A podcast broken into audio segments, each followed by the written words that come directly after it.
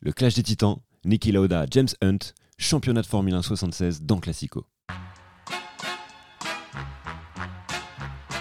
Classico.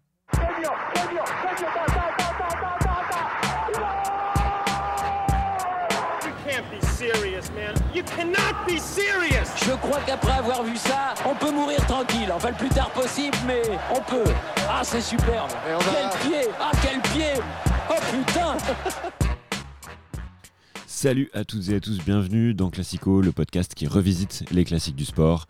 Euh, je suis ravi d'être avec Paul et Anton pour ce premier podcast de l'année. Salut les gars. Ouais, Bien, bonne Bonjour année. à tous, bonne année, bien sûr. Et puis ça fait longtemps que, parce que confinement, ça fait longtemps qu'on s'est pas vu en, en vrai, Ah en oui, chair et en os. Je pense qu'on l'a remarqué dans les podcasts précédents. Hmm, Peut-être. ça ça s'entend. hein.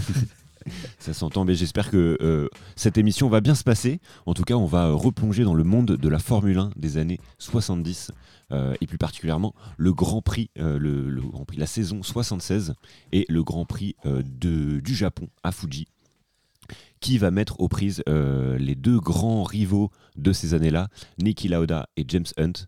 Et c'est l'histoire qu'on va vous raconter ce soir. On va parler du coup de cette année 76 euh, et notamment de cette rivalité entre euh, Niki Lauda et James Hunt, ces deux grands champions de la Formule 1 de ces années-là, euh, vraiment deux rivaux très charismatiques et qui ont deux personnalités assez, assez opposées. Alors j'aimerais que vous, vous- pour planter le décor un peu de, cette saison-là et, avant d'attaquer le Grand Prix de- du Japon, j'aimerais que vous me racontiez un peu qui, par exemple, est-ce que Anton, tu peux nous, nous- parler de Niki Lauda Bah, Niki Lauda, c'est un Autrichien, un pilote autrichien qui est connu pour sa, on va dire son flegme, mais sa, sa, sa connaissance de tous les circuits et, vraiment une, une, une conduite très précise et très, euh, très dans les, on va dire dans les clous, très respectueuse de, de ce qui se fait, mais quand même très efficace. Il sait aller vite, euh, il sait conduire sur à peu près toutes les les, les types de, de courses, il sait aller vite, il sait prendre des courbes et tout ça. Donc c'est un, C'est le principe des pilotes. voilà, mais, mais non, mais ce que je veux dire, c'est qu'il n'a pas de vrai C'est un pilote tu vois. très appliqué et en même temps qui a peu de, qui a peu de qui a peu de défauts, vraiment. On l'appelle l'ordinateur.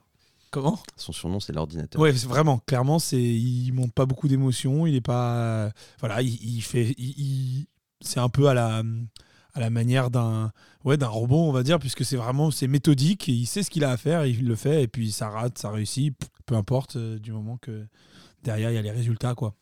Dans les années 70, lui, c'est l'un des, des plus grands pilotes euh, de Formule 1. Bah Il est d'ailleurs en, en 76, il est champion en titre, si je me trompe pas. Au moment Ouais, de la saison, ouais, il a 75, gagné 75. ouais. À 26 ans. Et il- justement, il était arrivé chez Ferrari un peu par surprise, euh, puisqu'il a un parcours, il vient de la bourgeoisie autrichienne. C'est vraiment, euh, comme tu le disais, c'est deux. Ils- sont carrément opposés. Il y en a un qui vient des classes populaires et C'est l'autre amicalement vôtre en fait. euh. C'est exactement ça. il y a un peu de ça. Mais oui, lui, il a commencé à... il, a, il a commencé en étant un, un pilote payant. Euh, les s'autofinançait, gentleman en drivers, fait. exactement. Euh, ce qui est un peu le cas aujourd'hui. On peut parler peut-être de Carlos Sainz, c'est un peu euh, non, par, euh, Sergio Perez, c'est un peu ça. C'est de ramener de l'argent, en tout cas par des sponsors, et de te faire payer, de, de, payer- de te payer un baquet en fait. Ça te permet c'était de- vachement plus courant à l'époque. Exactement. C'est d'ailleurs il y a un très bon documentaire qui s'appelle, je crois, Gentleman Driver sur Netflix qui explique aujourd'hui ce qu'il en reste de cette tradition, qui est un peu mal vue, mais au final beaucoup de pilotes actuels le sont par défaut. Bah c'est ça, en fait, c'est juste que euh, avant, c'est toi vraiment qui décidais de venir, euh, de dire, bah, payez-moi. Là, c'est juste que tu vas dans une écurie qui te paye. Enfin, il n'y a pas de grande différence. C'est juste que, bah, au moins, tu étais indépendant quand tu étais, étais un pilote comme ça, euh, comme ça. Lauda, euh, avant qu'il arrive chez Ferrari. Parce que. Ferrari, c'était plus le cas. Exactement. En plus, il a, il a fait tout un parcours donc classique euh, par des catégories inférieures. Il est monté petit à petit. Et quand il arrive à Ferrari, donc tout le monde est surpris, sauf Enzo Ferrari. Et il apporte le renouveau à Ferrari qui était en disette totale dans Ouais. les années 60. Je crois que depuis De toute 64, façon, en fait, Ferrari, pas souvent- c'est leur histoire. hein. Ils disparaissent, ils réapparaissent, ils disparaissent. Et, mais par contre, quand ils réapparaissent, ouais, ils arrivent, euh, ils flairent les bons coups. Quoi. On, se- Mm. on sent que, en fait, ils sont un peu euh, comme un, un- un club qui va miser beaucoup sur des jeunes. euh, sur des jeunes. Bah, des fois, ça va bien marcher parce qu'ils auront une bonne, une bonne, une- un, comment Un on bon feeling. Un bon, ouais, mais tu sais, une bonne. euh, j'allais dire Intuition. semence, mais Ok, on va couper ce passage. Une bonne semence, ok. Ouais, ok. Ah oui, c'est c'est- c'est- quand t'as voilà, tu t'as as flairé les bons coups pendant une bonne période, ben voilà, et après, bah, des fois, Après, tu te rates, tu te rates, et du coup, tu disparais un peu, et puis tu réapparais parce que d'un seul coup, tu retrouves euh, le bon, le bon pilote au bon moment. euh. Et là, le bon pilote pour Ferrari, du coup, dans, dans les années Niki. 70, c'est Niki Lauda. Euh, face à lui, du coup, c'est un peu euh, une rivalité euh, qui, a été, qui a été montée un peu médiatiquement, mais qui est aussi une réalité Ah bah sportive. oui, parce qu'ils se connaissent euh, déjà d'avant. hein, des Et ils étaient, déjà, ouais, ils étaient déjà dans les catégories euh, amateurs ensemble, euh, Formule 2, etc. Euh, c'est vraiment l'inverse de Niki Lauda, James Hunt. Est-ce que Paul, tu peux nous raconter euh, qui c'est, quel Sa est vie, son ce parcours. personnage? Oui, bah, en plus, ce qui est assez marrant, c'est qu'il découvre euh, malgré tout le sport auto assez tardivement. À 18 ans, il va voir euh, à Silverstone une course. Et il laisse carrément tomber la fac de médecine qu'il était en train de préparer. Donc il s'orientait quand même vers un tout autre avenir pour ensuite se dire j'arrête, j'arrête les études, je fais des petits boulots et je mets de l'argent de côté pour justement euh, m'acheter des voitures et, et devenir pilote. Donc lui voilà, lui c'est vraiment le parcours euh, du, du Romal, le labeur, catégorie très inférieure et tout. Euh, il a un style aussi très agressif, hein, on l'a dit. Et en fait, il arrive à arriver en F1 euh, grâce à une écurie qui naît des ambitions démesurées d'un lord euh, qui crée sa propre écurie qui s'appelle euh, Alexander Esquette. Et Esquette, lui, quand il arrive en F1, il fait, tout, il fait toutes les choses en grand. Tout en Il y, a grand. des, il y a des soirées tout le temps, c'est la folie, c'est euh, il dépense sans compter. C'est vraiment euh, totalement Ils différent. se sont bien de- trouvés les deux. En fait. Exactement. Ça, correspondait parfaitement, je pense, à l'état d'esprit euh, qui est devenu Hunt. Même, je pense qu'elle a même euh, exacerbé. Et, euh, et c'est assez drôle. Et lui, pour le coup, Hunt, il est euh, certes a- assez précoce, dans- parce qu'il il a commencé très tard, mais il arrive à avoir déjà des résultats. Et il apporte justement même des victoires à cette, à cette écurie qui n'en avait aucune. et même, je crois que c'est en, en 75, il arrive à gagner un grand prix. Et donc, il rentre dans l'histoire euh, de cette écurie, puisqu'il n'a qu'un seul pilote dans cette écurie. C'est lui. Il n'y a personne d'autre. C'est tout est Il misé sur un voiture cheval. aussi, quoi. Exactement. C'est quoi du coup le, le... Lauda, c'est l'ordinateur, euh, un peu froid, mécanique, etc. et, et très très précis. Euh, mais James Hunt, James Hunt, c'est quoi son style, lui de C'est électron libre. c'est- de conduite? Il C'est fait comme il le total, sent. Bah, Il c'était fait comme il le sent. C'est ça, ils étaient- C'est il était surnommé Hunt euh, the Shunt, donc Hunt l'accident. T'es connu pour. euh, c'est un- on va- c'est pas comme Grosjean aujourd'hui, tu vois. Mais, euh, C'était t'es connu pour vraiment. plus euh, comme, c'était pas par euh, maladresse, mais c'était par, par un peu par folie. Quoi. Plus comme exactement. Très Exact. agressif. Voilà, c'est ça. Et donc, il prenait beaucoup de risques et au final, bah, il y a quand même beaucoup de casse parfois. Quoi. Et, Ouais, euh, oui, quand tu prends des risques, oui. Mais, Mais c'était ça, ça, ça- ça s'est avéré quand même par rapport à la prise de risque, ça s'est avéré quand même souvent payant puisqu'il a quand même gagné beaucoup de grands ça. prix, même s'il a gagné euh, pas tant de championnats que ça puisqu'il en a gagné qu'un seul, mais c'est vraiment quand même un pilote qui a compté parce que euh, en plus on parle d'une époque où vraiment tu avais un accident, ça avait des vraies répercussions sur, euh, sur le championnat. Maintenant c'était pas euh, c'est pas comme maintenant où bah, tu as un accident, le Grand Prix d'après tu reviens. Là quand tu avais des accidents, ça pouvait vraiment te coûter un ou deux grands prix. Enfin, c'était donc c'était pas si évident de gagner des championnats à cette époque et surtout avec la conduite de, de James Hunt. Mais euh, mais pour le coup, c'est c'est c'est un- quand même un, très bon pilote qui a bah, surtout à cette époque quoi. C'était un peu euh, j'ai envie de dire c'est un je j'ai pas le souvenir euh, enfin bon de toute façon. J'étais jeune à cette époque, mais j'ai pas le souvenir qu'il y avait un, il y avait vraiment des pilotes comme ça. hein. C'était, ça restait, il fallait quand même. être- il y avait plus de pilotes proches de Loda que de, de James Oui. Hunt à cette époque, plus académique. parce que voilà, c'était, c'était euh, d'ailleurs le problème un peu, et c'est pour ça que James Hunt a eu autant de, de, de supporters et tout ça, parce qu'en fait, c'est, il a apporté un peu ce renouveau dans le dans la dans, le- dans la F1, Ouais, il, est- il était de cool, il était un peu bah fun, voilà, charismatique. c'est pas euh, juste on conduit une bagnole, on fait les trucs, euh, ce que nous disent les écuries. Lui, il écoutait quasiment jamais ce, ce qu'on lui disait. Enfin, il en faisait qu'à sa tête, mais voilà, au moins c'était, il apportait quelque chose. on savait qu'avec lui, voilà, un Grand Prix n'allait jamais être pareil. Soit il allait finir euh, dans, dans, Dans le les dans, dans les gradins, soit il allait finir euh, la course sur le podium. Mais- Donc, T'as raison Voilà. en plus, c'est que c'est malgré tout un bon pilote, puisque en, en 75, il est donc toujours dans cette écurie. Mais l'écurie ferme à la fin de l'année parce que bah, ça coûte trop d'argent. Et, il y a quand même- et c'est euh, McLaren qui, qui fait le pari de le prendre, un peu aussi par chance pour Hunt, parce que McLaren se fait lâcher par un de ses pilotes au tout dernier moment pour aller chez un concurrent. Et il se fait, normalement, il aurait pu bah, finir sa carrière professionnelle et euh, Ouais. pas forcément te retrouver de baquet. Et là, il y a McLaren qui entre en jeu et tu te dis, mais c'est leur première année à McLaren. possible. Je, je, je- faudrait que je, on sait pas. euh, S'ils perdent l'année d'avant, un, un de leurs pilotes, ça fait peut-être deux ans. alors que- je sais plus. Je, sais- je me souviens. En tout plus cas, on année arrive, on arrive dans cette année euh, 76, dans le championnat 76. Euh, c'est un championnat un peu rocambolesque. hein. Il se passe plein de choses avant qu'on arrive justement à ce dernier Grand Prix qui est le Grand Prix du Japon. Euh, il se déroule euh, plein de choses que Paul, tu vas peut-être nous raconter. C'est vrai Ouais. vous, voulez, vous voulez savoir ce Bah, qui on s'est veut passé savoir en ce qui s'est passé en 76 dans le championnat. Non, non, bon, Formule bah voilà, Mais- on arrête l'émission. Tu as totalement euh, raison dans le sens où euh, c'est c'est une saison qui est marquée sous le signe de, de, de- de- comment dire, euh, des retournements de situation. 1. Mhm. À savoir que Hunt, pour le, pour le coup, fait des signes d'épaule dès le départ. Mais c'est Loda qui s'impose à chaque fois. Sur les cinq premiers, euh, euh, sur les six premiers grands prix, euh, Loda en, rem- en remporte 5 et à chaque fois, euh, bah, c'est- une désillusion totale pour Hunt qui fait des, des- des super essais et même un, un très bon grand prix à chaque fois. Mais il y a cette supériorité de l'ordinateur Ouais. euh, Mhm. devant la folie, peut-être qui est justement plus efficace, plus. euh, Bah, c'est ça, au plus moins, précis. il n'y a pas de. Ouais, il n'y a, jamais de fausses fausses courbes, jamais de. C'est ça. Voilà. Sachant qu'en plus, euh, sur le Grand Prix d'Espagne, euh, Hunt euh, gagnait euh, le Grand Prix d'Espagne, mais elle finit par déclasser euh, plus tard euh, pour un accrochage ou pour, pour une faute à chaque fois. Et donc, c'est toujours des choses qui vont arriver, des, des petits rouages euh, dans, la, co- dans, le, dans, la, dans la saison de Hunt, sachant que même euh, Loda a des, des tonnes de points d'avance sur Hunt. donc- Ouais, c'est vraiment. Parce que s'il gagne, les il a le cinq double. pre- s'il gagne les 5 premiers euh, Grand Prix, effectivement, au classement, il doit Ouais, être, euh, il- Ah ouais, ouais, il- non. je, je crois qu'il se retrouve. euh, 32 points d'avance Ouais. sur le second. Il a le double alors que euh, Hunt a, a- a genre 16 points. euh, non, même pas.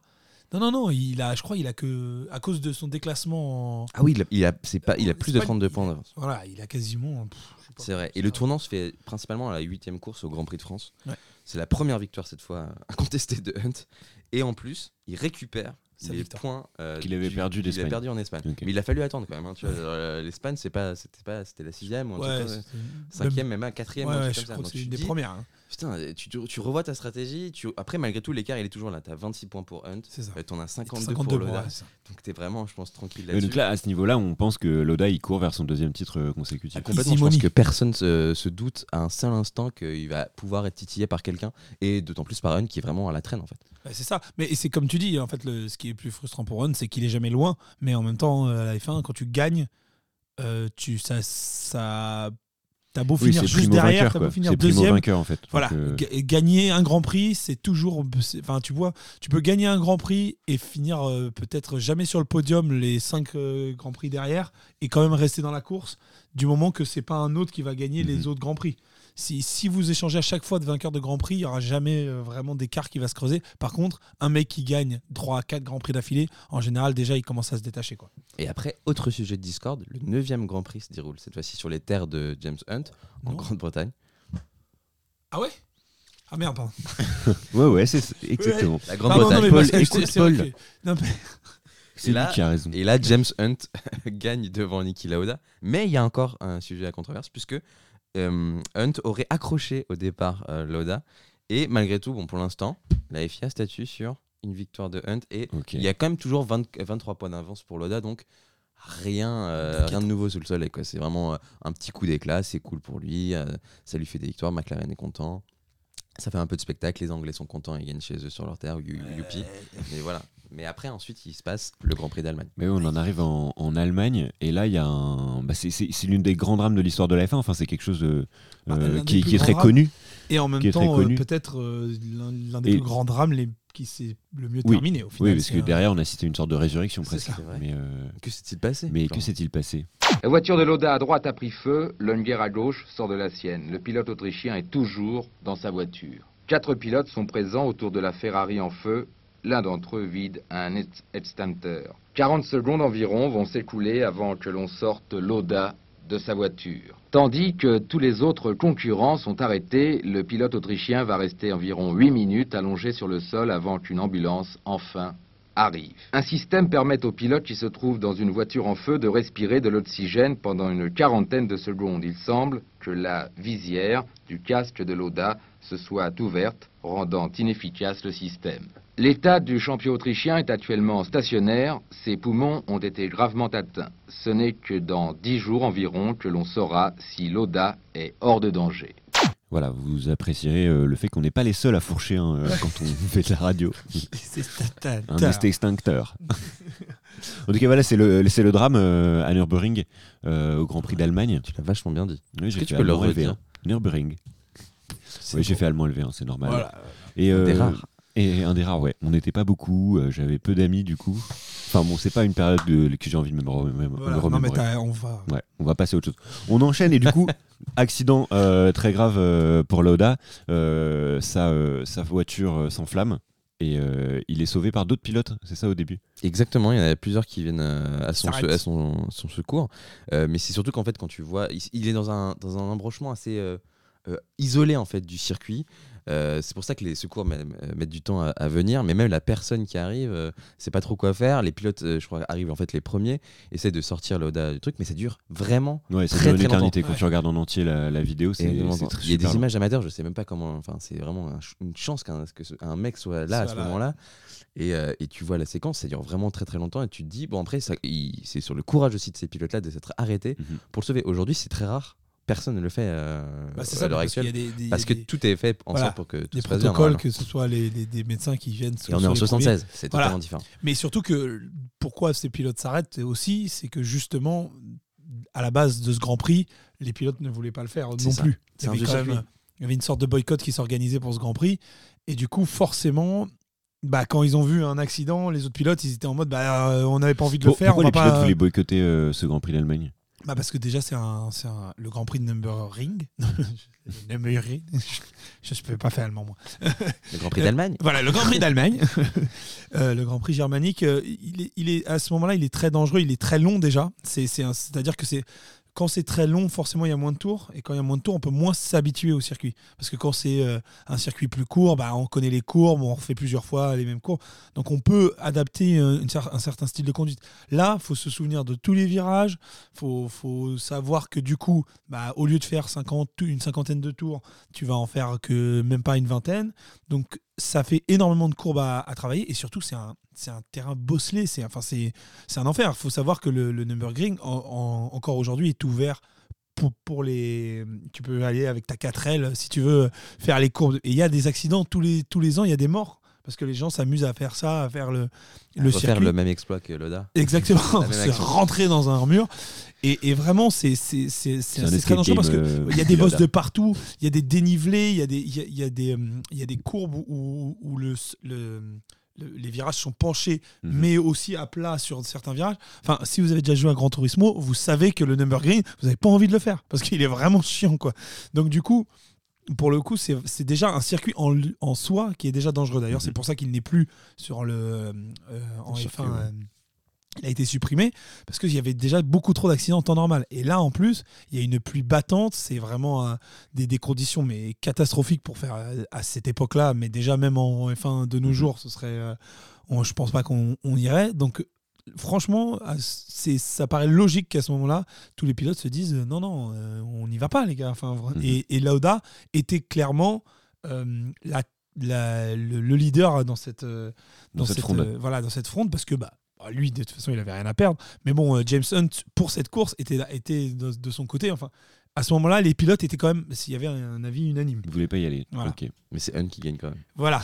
Et, ça, et surtout, ça, ça rebondira sur le fait que là, ok, Hunt a gagné, mais surtout que sur le dernier Grand Prix dont on va parler, voilà. Un peu de teasing. Anton C'est vrai, parce qu'on on retrouve un peu les mêmes conditions météo et, le- et les, mêmes, euh, les mêmes soucis. Exactement. Et en plus, euh, les avis vont diverger. Comme je disais, c'est quand même une, c'est un, un- quelque, chose- quelque chose de dramatique qui se termine plutôt bien parce que malgré tout, Loda s'en sort pas forcément indemne non plus. Quoi. Ouais, il brûlait On lui, euh, déjà, il on a des brûlures au visage et je crois qu'il est au niveau des poumons aussi euh, parce qu'il a respiré du coup les, Ouais, le le dioxyde de carbone et les vapeurs de- d'essence. Beaucoup de gens le, le- le déclarent presque mort en fait le soir même, et comme on disait, il y a un- carrément un prêtre qui vient lui donner les derniers sacrements au cas où euh, il passe pas la nuit. Quoi. Paix, mon fils.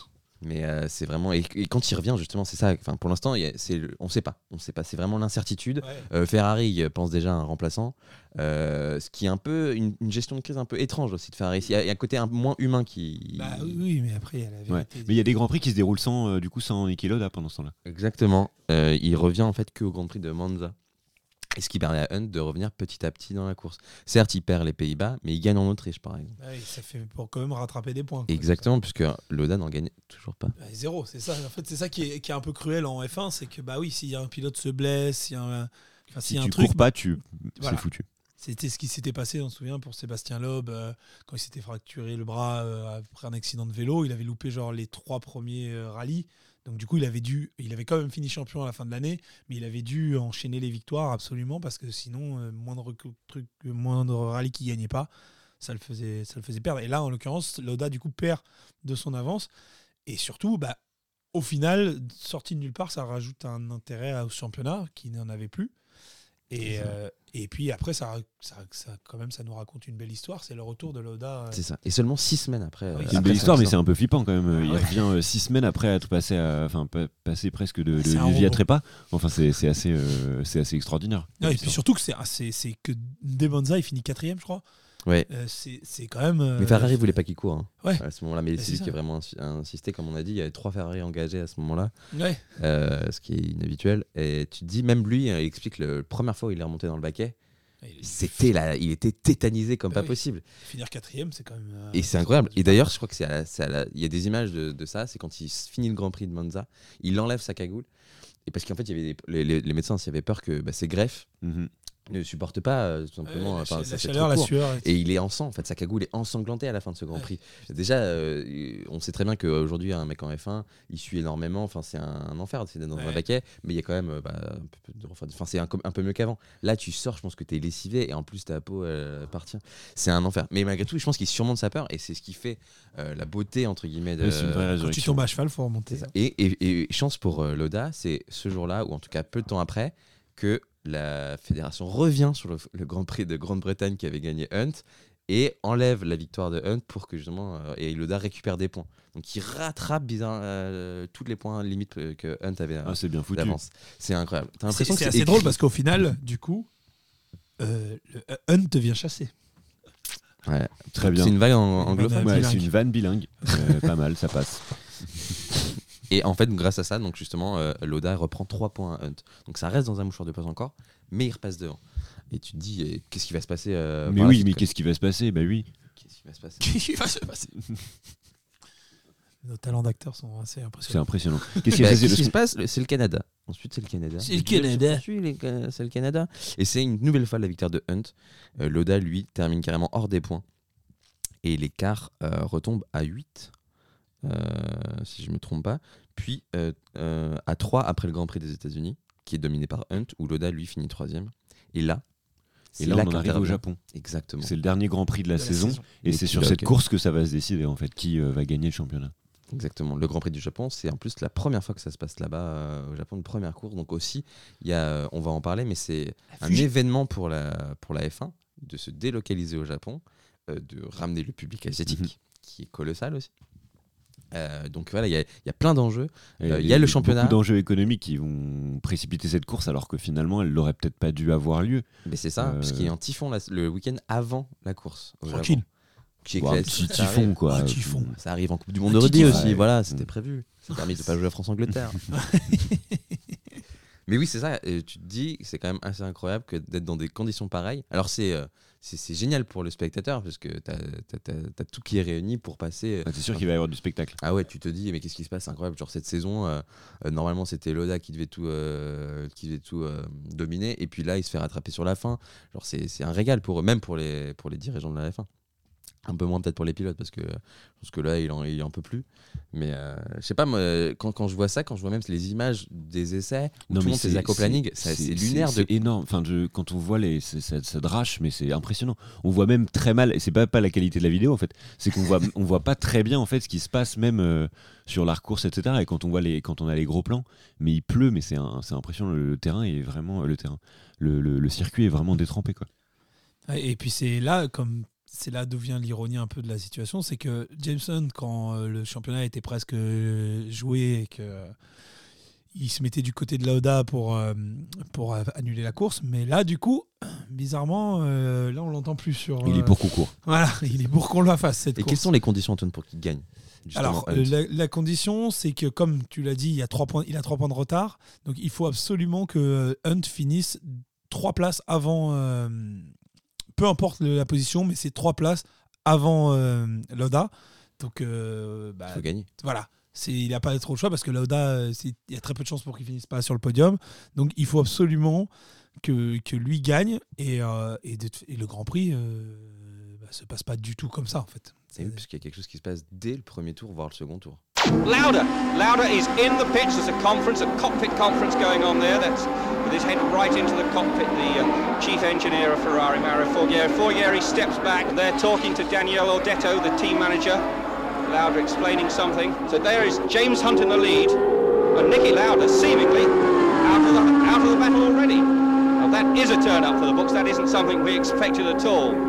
We expected this to be a, a toe-to-toe clash between uh, James Hunt and Nicky Lauda. Et oui, on entend en fait que Loda abandonne euh, dès le premier tour à cause des conditions climatiques du coup? Je pense.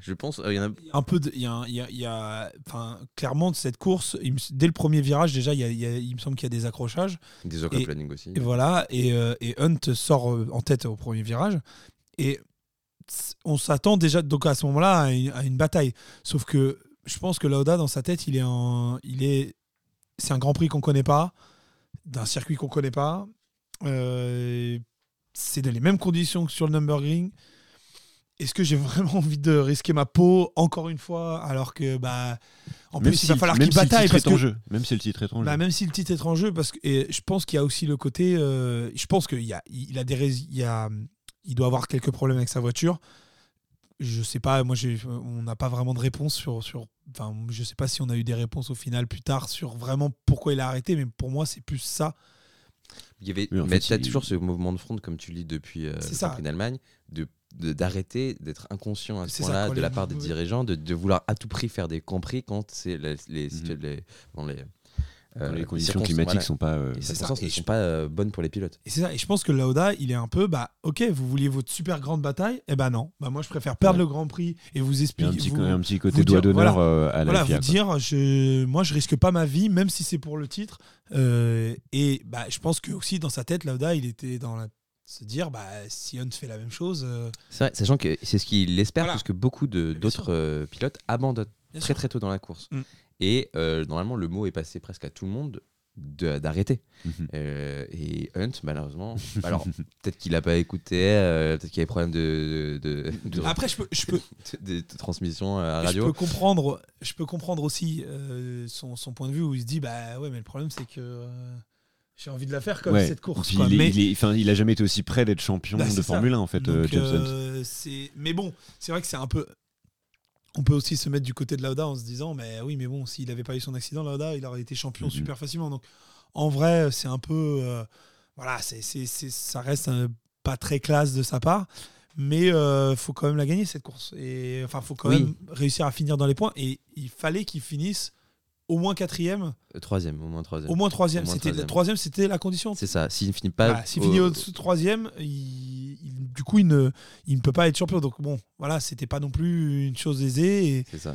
Et, Et encore pour- des rebondissements. Ah non, il y a encore des rebondissements parce que la, la course Ah, déjà, il poursuit, du coup, y a- l'abandon- il y a l'abandon de Lauda et puis la course continue et euh, c'est pas une partie de plaisir pour, euh, pour James Hunt puisque je crois qu'il y a une crevaison, Ouais. c'est ça? C'est ça. Et puis même euh, les poursu- ses poursuivants, euh, à un moment donné, il est poursuivi par un de ses coéquipiers, justement, qui s'appelle Mas. Et tu te dis que peut-être que Mas va le doubler, enfin tu vois, genre, il y a une petite course. Mais bizarrement, hop, Mas il a un accident Ouais, quelques tours après.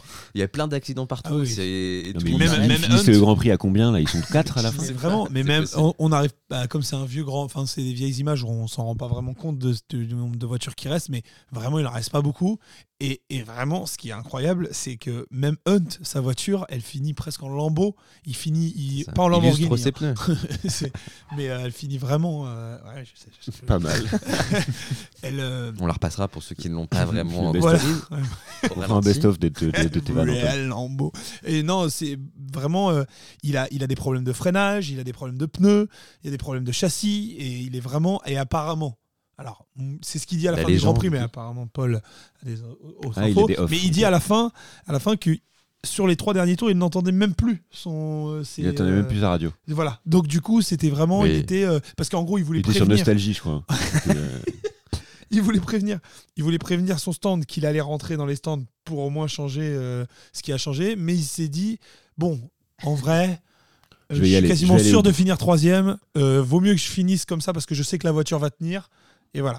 Donc euh, c'était pas voilà, c'était pas une chose aisée, mais c'est vrai que bon. On peut dire pour l'époque, c'est normal aussi ouais, que ça peut arriver. Il y a tellement déjà, même aujourd'hui, il y a toujours des problèmes techniques Bien sûr. incompréhensibles dans la F1 Mhm. actuelle. Tu te dis qu'à l'époque, ça devait être vraiment, ça tenait sur des bouts de ficelle quoi, sur certains trucs. Euh, déjà, d'avoir des transmissions radio assez potables avec une condition comme ça, c'est déjà pas mal. Et je pense que même, tu arrives sur la, la ligne droite à, à 290, à la détrempée, t'as un pauvre mec avec sa pancarte qui te dit un truc, tu ne lis rien du tout. Ouais, ouais, c'est ça, vas-y, range ton panneau, s'il te plaît. Surtout qu'avec le vent, t'es pas à deux doigts que le panneau, il va trop trimer dans la gueule. En tout cas, euh, euh, James Hunt finit finalement troisième. Euh, et donc il est sacré. euh, Mais il croit qu'il a perdu. Et il croit qu'il a perdu en plus, mais pas, mais pas les commentateurs. Mario the flag. Mario Andretti has won the Japanese, the first Japanese Grand Prix. And Depay trying to get by, but he's a lap behind. And there's James Hunt. James Hunt finishing third and almost catching Patrick Depay. And James Hunt is the world champion. James Hunt is the new world champion. Mario Andretti is the winner of the race. What a finish. Our new world champion, James Hunt, by just one single point. Voilà, au bout du suspense, euh, James Hunt finit du coup troisième et remporte le, le championnat euh, cette année-là, le championnat 76 de Formule 1. Euh, c'est quoi un peu la morale de, de- de cette saison et, et de finalement de ce mano à mano entre Niki Lauda et James Hunt? Bah.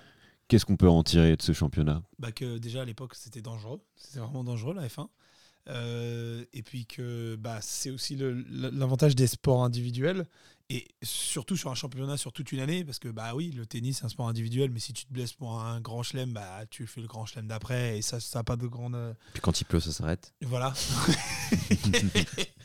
Et quand il fait nuit aussi. Ouais. En fait, ça s'arrête tout le temps le tennis. Mais euh, c'est vrai que c'est dingue si on fait le si on fait le, le- la comparaison entre les deux, genre il y a aucun risque pour leur santé et ils arrêtent quand même, alors que par contre la F1, euh, pff, allez, on- c'est pas grave, on continue. Et être Non, non. pression, c'est trop. euh, Enfin, trop oui, de pression de financière. Tu dé- redécaler un Grand Prix, je Bah, c'est que ça, ça coûte plus cher, ça coûte plus cher. Bah, déjà rien que dé- décaler des matchs euh, de Grand Chelem, ça, ça coûte des- de l'argent, donc euh, donc voilà. Mais euh, Mais est-ce qu'il mérite pour toi son titre, Hunt? Moi, c'est la question qu'on peut se poser. Bah, Il y en a fait, beaucoup euh, qui disent euh, a posteriori Ouais. qu'il ne mérite pas du tout. Bah, en fait, c'est en fait, c'est pour moi, c'est juste une récompense. C'est comme un César d'honneur, quoi. C'est juste qu'au moins, bah voilà, on t'a donné un championnat. Non, mais parce que c'est quand même un très grand pilote. Bah, c'est Lauda voilà, qui lui a donné finalement son championnat quelque un peu. part, quelque part, il a été. vrai. Et puis au final, ils ont fini, ils ont fini très amis euh, sur la fin, Sur alors qu'ils se supportaient plus. euh, ils se supportaient pas. hein. J'imagine Mais bien. t'as même euh, Loda qui euh, découvre que Hunt a gagné dans la voiture euh, quand, à l'aéroport. Parce qu'en fait, il est déjà parti. Lui, il est, Il est bon, rentré. ai Ouais, j'ai pas envie de me cramer.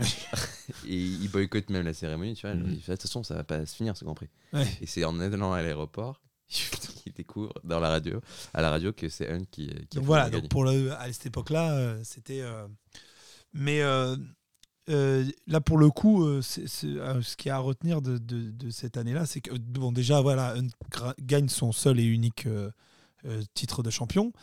Et, euh, et voilà, bah, par rapport à sa carrière, si, c'est quand même mérité. Euh, Sur cette saison, bah non, bien évidemment. Mais c'est toujours le problème quand tu tombes. euh, Là, on parlait de tennis, mais justement, tu vois, c'est comme tu te dis, euh, oui, bah, son gars, il aurait sûrement gagné un grand chelem s'il n'était pas tombé sur la pire période du tennis Mhm. euh, de, de l'histoire. Enfin, c'est voilà, c'est c'est toujours comme ça. Tu tombes, des fois, tu as de la chance, des fois, tu pas de chance. Et là, bah, il aurait gagné des titres de champion s'il n'y avait pas eu Niki Loda dans les parages. Il, aurait gagné de- il en aurait gagné même sûrement plusieurs. Bah voilà, c'est la moindre des choses qu'il en gagne un, même si c'est pas dans les plus belles conditions. Bah voilà, ça restait un- quand même un très grand pilote et qui a, qui a apporté quelque chose à la F1 quand même et qui jouait avec sa vie plus qu'avec Loda. Et au final, c'est Loda qui a fini blessé. Donc, euh, Est-ce que C'est euh, ironique. Parce que cette saison du coup, elle a été marquée un peu par une fronde des pilotes contre les conditions dans lesquelles on les faisait courir, euh, une, une fronde contre la fédération. Est-ce que ça a une suite euh, bah, ça, pour moi, Ça- c'est vraiment ça a Lauda. coûté, hein. Ça a coûté euh, très cher à Lauda. Bah, ça. Déjà, Ferrari voit très très mal, d'un très mauvais œil son abandon. Et pour lui, c'est carrément un tournant. Il va dire en fait, on ne veut plus de. Enfin, tu vas plus être au niveau, mon gars. Si tu, si tu abandonnes dans ces conditions-là, tu n'as plus entre guillemets la force mentale de continuer. S'il va y avoir le moindre pépin, on peut plus faire confiance. Et euh, malgré tout, beaucoup de gens ont loué le, le- enfin, la, prise de risque de, de Loda de s'arrêter dans ces Parce que conditions, faire un c'est vraiment pour moi, c'est ce que je voilà, juste ce que je veux dire, c'est Lauda, c'est le premier pilote de F1 à vraiment avoir pris des risques pour sa propre carrière en se mettant en avant en disant non, on va pas se ça peut pas marcher et c'est pour ça qu'il a été il est autant respecté après et d'ailleurs quand il est décédé il y a deux ans il me semble euh, et toute la famille de la F1 l'a, vraiment applaudi et, et a- lui a rendu hommage dans les plus bonnes conditions parce que c'est vraiment le premier pilote à avoir pilote a dit non. pris voilà euh, le premier pilote à avoir dit non mais, euh, mais vraiment avant qui ont dit non. voilà, non, mais en tout cas, vraiment, c'était le premier à se dire voilà, moi, je préfère. Je, je veux pas qu'on mette en, en, en danger nos, nos, nos vies. Et ça, c'est en plus. Ça rappelle un peu Senna. c'est ça, c'est ce que j'allais dire. Mhm. C'est, avant Senna. hein. Donc, euh, vous voyez, c'était déjà euh, compliqué. Et bon. Après, le- c'est d'autres conditions. Parce qu'au final, euh, Senna, il meurt dans un Grand Prix où bah, il n'y a pas vraiment de conditions défavorables. Non, mais c'est tout au, niveau des, des- des Voilà, voitures. C'est euh, ça, c'est plus, c'est parce que Lauda, lui, c'est quand même les conditions. C'était même pas les voitures qui étaient mises en question à cette époque, c'était vraiment les conditions. Alors que bah, là, donc il y a eu ça. Donc déjà, on a commencé à reprendre, à mettre en, un peu, en entre guillemets les grands prix. Bah, dès qu'il y a trop de pluie, bah, peut-être qu'on va les décaler. On attend que la, la, piste s'assèche un peu. Enfin, voilà.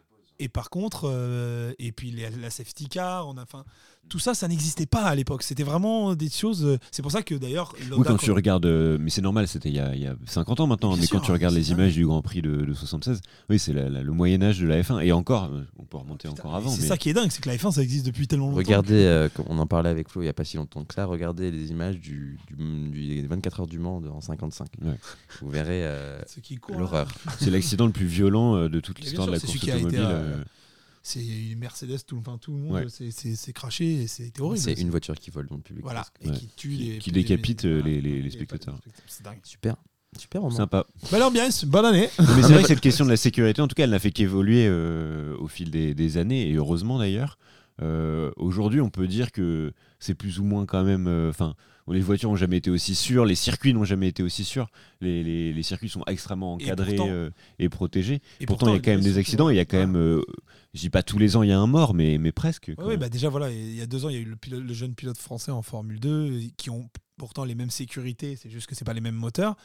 Euh, Il y, a eu ce- il y a eu plein d'accidents euh, extrêmement dangereux. Euh, je- euh, il me semble qu'Alain Prost, il a eu. Euh, pas Alain Prost, pardon. euh, Jean Alési avec la Prost de Peugeot, il a eu une très, un très gros ac- accident. Enfin, il y a quand même. C'est quand même des vrais risques. Enfin, euh, il y a eu aussi Verstappen à Monaco. Enfin, c'est- vraiment c'est des voitures quand même qui vont à près de 300 km/h, qui font le poids d'une Smart. C'est un peu, enfin voilà, ils arrivent en pleine volée sur des, des- à s'arrêter net sur des sur des trucs en métal. Enfin, donc il y, a- il y a vraiment des- des- d'énormes risques et, et, et encore aujourd'hui, on l'a vu, enfin on l'a vu là cette année, enfin lors de la saison 2020, le- l'ex- l'accident horrible de, de Romain Grosjean qui est sauvé par le par l'arceau de protection de, qui a été ajouté euh, la saison dernière euh, sur les F1 pour justement euh, protéger les pilotes de ça. Sinon, s'il n'avait pas cet arceau, il finissait décapité, euh, Romain Grosjean. Et il y en a eu plein des accidents comme ça. Senna, c'est relativement ça. Ils Mais le problème avec la structure. F1, c'est qu'ils ont, ils ont été très. Enfin, ils ont, leur- leurs mesures arrivent très tardivement. c'est- toujours tout cas, le dans les problème. des 80. Mais de toute façon, c'est Oui, y toujours le problème. que de- des années 70 jusqu'aux années 80, jusqu'aux années 2000, c'est quand même. euh, Enfin, Ouais. c'est quand même un peu pas. J'ai pas dit c'est amateur l'encadrement, mais je veux dire euh, au niveau de la sécurité, notamment sur les circuits et de l'encadrement, euh, il y a vraiment le strict minimum. Pour moi, pour moi c'est à partir des années 2000 où il a commencé à avoir Une prise de tu commences. mais en fait, ça paraît tout bête, hein, mais c'est à partir du moment où tu as l'arrivée de l'internet et que le fait de juste que n'importe qui peut se renseigner sur quelles sont les conditions. Bah là, tu sais qu'il y a ainsi un accident, les gens sont tout de suite au courant, ils savent tout de suite tout ce qui s'est passé. Donc tu peux plus juste faire euh, ah non, il y a eu un accident, ah, il y a eu un mort, il a raté son virage. Non, non, là c'est plus possible. Là, je pense plus- avec la. Je suis d'accord. Alors, il y a toutes, ils ont vraiment fait des innovations importantes euh, par rapport à la sécurité des pilotes, donc euh, avec leurs espèces d'attaches là pour éviter le système HANS là pour éviter de d'avoir des problèmes aux vertèbres, euh, le baquet qui peut pas se, qui peut pas se couper parce qu'il est, un- il est carrément indestructible. C'est pour ça que Ouais. Grosjean, il est, à chaque fois ils ont juste une espèce de cellule de survie. Tu peux rester, je sais pas combien de temps dans ta cellule avant que ça prenne vraiment feu. Enfin, tu vois, il y a plein de systèmes comme ça. Le halo qui supporte, comme tu l'as dit, un, un bus londonien. Euh, c'est sur la sécurité, certes, mais il y a toujours il y a, y a un débat depuis longtemps. C'est que les commissaires de course qui sont tout autour, qui préviennent tout le monde, qui sont euh, sur la piste et qui enlèvent les débris, qui sont là, c'est des bénévoles. Mhm. Il y a aussi ce problème-là, c'est que dans une institution pareille que la F1, certes, tu les formes, ces bénévoles, mais ça reste Des des bénévoles. bénévoles. Alors normalement, c'est un. Pas des ramasseurs de balles. Voilà. Et il y a des- et chaque année, et pas chaque année, mais presque aussi chaque année, il y a des commissaires de course qui meurent, euh, écrasés par une grue parce qu'on les voit pas. Enfin, il y a tout ce côté aussi très étrange et que euh, tu sous, sous des sous, sous, sous de l'esbrouf de la, de la F1, c'est ça se passe à Dubaï, il y a des feux d'artifice, pas, pas, pas champagne et tout. Il y a quand même une grosse de partie payer qui des est- mecs, euh, des vrais médecins. Voilà. des- enfin, Ou même euh, quand tu vois qu'en F1 actuel, à un moment donné, euh, je sais plus, euh, cette saison-là, il y a euh, une Ferrari qui, ou, ou une, pardon, une As qui, qui pète ses freins. Comment tu peux perdre tes freins euh, Ouais. aujourd'hui? Comment tu peux casser tes Ouais, freins ah, c'est normal. Ouais, ah, Bah, ah, c'est normal. vrai. Mais il y a, il y a plein de problèmes comme ça où tu te dis que malgré tout, euh, t'as beau avoir énormément d'argent, Mhm. ça reste quand même aussi. C'est parce que euh, il joue justement, justement sur le côté. euh, bah, par exemple, pourquoi il paye pas les commissaires de course Tout simplement parce que bah, un commissaire, un mec qui vient faire commissaire de course, il est trop content, tu vois, d'être sur un circuit d'F1. Il se dit, ah ouais, mach- Voilà, c'est- c'est c'est comme voilà, un ramasseur de balles à Roland Garros. Les mecs sont, sont juste contents d'être tu là. risques de moins de mourir. Mais- mais le- en mais voilà. lançant une balle à. Mais tu peux t'en prendre, tu peux te prendre une balle de, de Joko dans la gueule. Ça, ça arrive. hein. En Ouais. plus, il vient s'excuser. Sympa. Alors que là, la barrière, elle vient pas s'excuser. Est-ce que, selon, les, F1, que selon les, les circuits localement, il y a des disparités au niveau de la sécurité, au niveau de l'encadrement? Je sais pas, mais en tout cas, il y a une, une des règles qu'a fait la FIA depuis un petit moment. Maintenant, c'est que chaque circuit est inspecté et validé euh, tous les trois ans. Euh, c'est déjà quelque chose qu'il y avait euh, pas a- depuis très longtemps. Mais ça fait quand même un moment maintenant que c'est mis en place. les- Que tous les trois ans. Mais que tous les trois ans, Ouais, voilà. tout peut se passer. Et après, il y a aussi ce côté. Je pense qu'en fait, tous les grands prix, après, bah, suivant là où tu es, l'État ou en tout cas les- ceux qui, sont- qui, qui le gèrent mettent de plus d'argent. je pense qu'à Dubaï, ça va Mm. être à dépenser sans compter. Euh, mais il y, a y a aussi une volonté de la Fédé et je pense des gens qui font les circuits. Parce qu'on rappelle que les circuits là-bas, c'est des vieux, normalement, euh, des vieux centres aériens de, de l'armée. euh, qu'on- qu'on- à l'époque, on a remis un peu, on a mis deux trois boudins pour faire un circuit, puis c'est tout quoi. Euh, mais en fait, ils essayent de d'avoir le risque zéro Mhm. par toutes ces avancées, euh, euh, même justement la barrière dans le monde de, de Grosjean, elle est censée être. euh, là Oui, parce que là, pour le coup, elle n'était pas protégée, cette barrière hein, dans laquelle ils ils Et ont là, c'est une glissière. Donc euh, le problème, c'est que la glissière, c'est les, intéressant si tu les la pneus avant, normalement, côté. t'as les pneus euh, de devant ou. euh, Non, pas forcément. Mais en fait, les, les glissières, c'est censé être. Comme c'est dans un virage, euh, t'es- pas censé te la prendre de face. Mhm. T'es censé, bah oui, bah, tu perds le contrôle, tu te la prends sur le côté. Et en fait, le problème de Grosjean, c'est qu'il y est arrivé plein fer. C'est ça. Personne, c'était pas prévu. Aucun scénario, je pense, n'avait Voilà, prévu c'est ce, truc-là. en fait, c'est toujours le problème, c'est que. Ah ben d'accord, donc là ça veut dire qu'il va falloir mettre, des pneus dans le. Enfin, euh, voilà, Mhm. ils doivent adapter, mais le problème c'est qu'en plus, bah tout ça, c'est pour ça qu'ils ont instauré le, dra- le drapeau jaune aussi, qui n'était pas forcément un truc qui existait avant. C'est-à-dire que bah oui, quand il y a un accident, peu importe sur le circuit, ok, toutes On les voitures vous ralentissez, vous, vous vous dépassez pas une certaine vitesse et vous- comme ça on reste, euh, tout le monde est à la même place, tout jusqu'au moment où on nettoie le complètement les débris. Enfin c'est c'est tous des trucs qui sont instaurés, mais parce qu'il y, a des- y a des problèmes. C'est ça. Voilà, mais, donc, euh, mais sur les circuits, le problème aussi, c'est que ils veulent donc avoir le risque zéro. Ils modifient les circuits pour ça, en... avec justement des boudins et tout. Sauf que quand tu veux modifier, les pilotes, eux, ils jouent toujours avec, euh, Le avec l'extrême. Tu vois, ils vont toujours repousser le truc. Donc même maintenant, le fait d'avoir mis des boudins de sécurité sur un- une partie du virage, qui est censé l'aider, dire, Ok, ils vont flirter avec le truc. Et en fait, c'est ça qui va causer aussi l'accident. Parce qu'il y a que- toujours ce... justement, ils vont se dire, je peux prendre- je peux me permettre je peux de prendre le risque. Voilà, je peux me permettre de prendre plus de risques, voilà, puisque au moins je suis protégé, quoi. Et en, en faisant ça, à la limite, tu pousses les, les pilotes à prendre des risques. Alors que tu essayes de réduire le Mhm. risque. C'est, c'est un combat perpétuel et que je pense que tu ne pourras jamais, malheureusement, ne pas avoir d'accident. Mais c'est, c'est, c'est, c'est- c'est le problème de la F1 avec de tout sport automobile.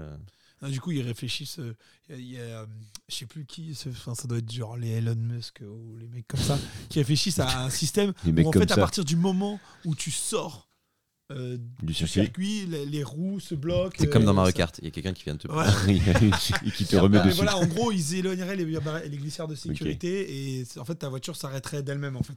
Donc euh, voilà, bah et oui, bah, si ça arrive, tant mieux. Mais Ouais, Pauvre Verstappen. Le problème, c'est que voilà, Grosjean, il va jamais pouvoir finir un circuit. Quoi. Et il finit toujours au moins une fois dans la course les quatre roues euh, en Mm, dehors du mm. circuit. Donc, euh, Mais il y a peut-être ce côté là aussi qui. C'est, c'est- Nous, après, on voit ça d'un côté européen, d'un œil européen et, euh, et- Ah ouais. et mondial. Mais aux États-Unis, le NASCAR, c'est la culture du, de l'accident. justement. Et tu dis que c'est incroyable que les mecs sont plus emballés par voir un accident sur des mecs qui tournent en rond. Parce que En même même- temps, oui, parce qu'il y a, pas, y a quoi. d'intérêt finalement. euh, Mais tu dis, les mecs sont là pour même. voir de l'accident et ils vont être là, ouais, génial, il est mort. ça n'a aucun sens. Nous, ça nous paraît euh, Ouais, non, mais nous, brutal, mais pour eux, c'est limite normal. Le spectacle, c'est. Tu dis qu'il y a des visions aussi qui diffèrent. Mais c'est vrai que les accidents en F1, ils font un peu partie du, du spectacle aussi. Enfin, Bah oui, il y a bon, oui, quand ils sont gravissimes, c'est sûr que c'est. Les Mais quand il y a accrochages. des quand il y a des accrochages, enfin voilà, ça fait partie Voilà, du truc. mais par exemple, c'est rare qu'il y ait des morts quand il y a des accrochages. C'est, parce que souvent, les accrochages, ils ont lieu dans les virages, ils ont lieu dans- Voilà, mais par contre, oui, les accrochages, quand un mec est tout seul, c'est qu'en général, c'est un problème technique de la voiture. Et ce problème technique de la voiture fait que du coup, bah voilà, si les freins lâchent, putain, tu t'imagines, t'as plus de freins à 250, t'entres en virage. Ok. Euh, Pardon. Et euh, donc voilà, c'est, vraiment. euh, de toute façon, c'est on n'atteindra jamais le risque zéro parce que c'est un sport dangereux. C'est comme euh, Mhm. la boxe, c'est comme tout. Enfin, au bout d'un moment, il y a des risques qui sont là. Mais euh, voilà, ça reste quand même euh, agréable à regarder quand il y a une vraie compétition qui se. euh, Bah justement, justement, Qu'est-ce qu'ils sont devenus de deux champions, euh, Niki Lauda et James Hunt, après ce championnat 76 Bah alors, de Niki Lauda, de toute façon, a gagné le Grand Prix, a fait un joli doigt justement à, à Ferrari qui disait Ouais, euh, si tu fais ta petite chatte comme ça à chaque fois, euh, tu vas plus gagner. un- Et bah voilà. Tout ça en L'année d'après, il arrête, En il italien. gagne, et du coup, qu'est-ce qu'il fait? Bah, il prend sa retraite. Ça. Voilà. Il se paye le luxe de leur faire. euh, Il est revenu après, par contre. Voilà. Exactement. Je spoil un peu, mais il est revenu. C'est ça, il prend sa retraite en 79 et il revient en 82 et jusqu'en 85 et il arrive quand même à, à avoir le titre en 83. Ce qui est euh, colossal, sachant que tout le monde. euh, Ouais. Parce qu'il est parti s'occuper de, de sa compagnie aérienne. Oui, c'est entre temps. vu que c'était son hobby. euh, Enfin, son hobby. Il a fondé des compagnies aériennes. C'est ça. Euh, mais je crois que ça n'a pas trop bien marché. Ah. Il y a- il- Lauda Ouais, il avait une compagnie aérienne qui a été rachetée après par euh, Une Bah, vraie compagnie aérienne de. une vraie compagnie aérienne. de- euh, Ouais, avec des d'avions, avions, ouais. tu sais, Non mais qui volent. non mais d'avion co- de ouais de. D'avions pour transporter les gens. Ah ouais, c'est Mhm. avec des Boeing et tout ça quoi. Et ben ouais, peut-être. Ouais, bon, il était parce qu'il a investi avec d'autres personnes, euh, ça devait pas être. euh, Mais c'était Air Lauda. un ou épisode spécial sur Air Lauda. Et Nicky Air, il en a eu deux, je crois, en plus. C'est vrai. Mais après, tu as aussi tout ce côté après carrière qu'il a pour le coup. euh, euh, contrairement à Hunt, qui est lui plutôt parti dans le commentaire sportif, qui marchait très très bien. hein. Euh, Les gens l'adoraient pour ah ça. bah c'est clair, on a envie de l'entendre euh, Ah, commenter les courses, oui, c'est sûr. non mais vraiment.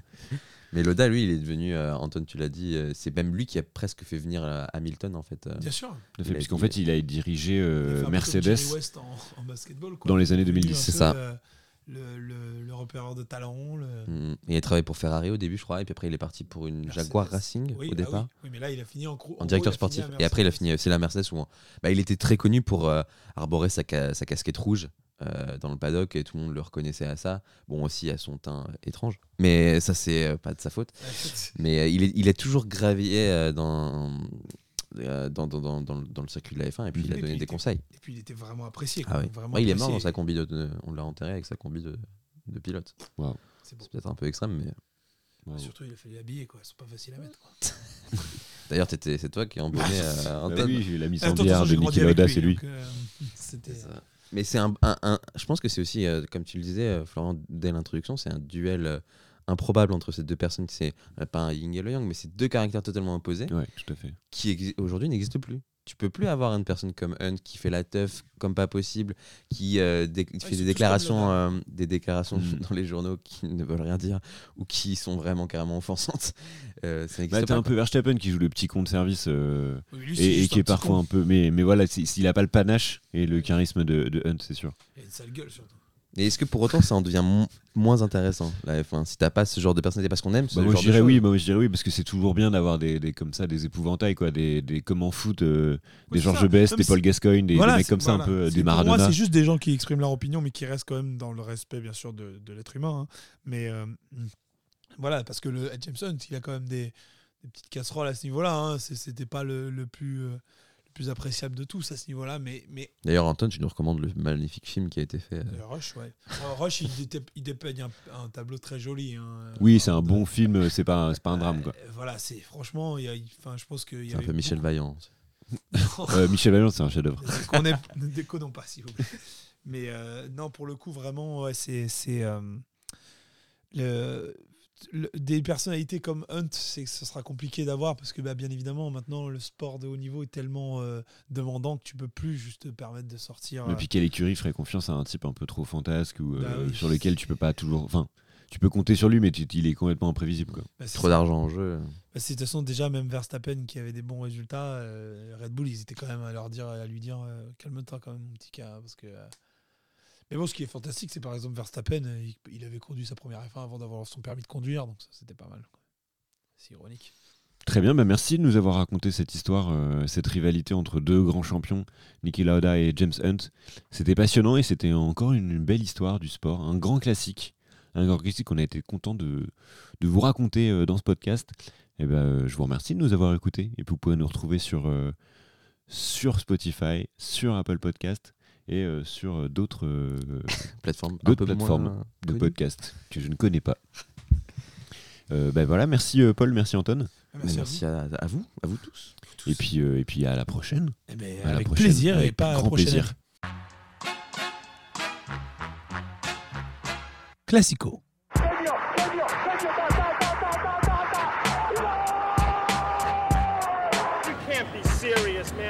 Cannot be serious. Je crois qu'après avoir vu ça, on peut mourir tranquille. Enfin, le plus tard possible, mais on peut.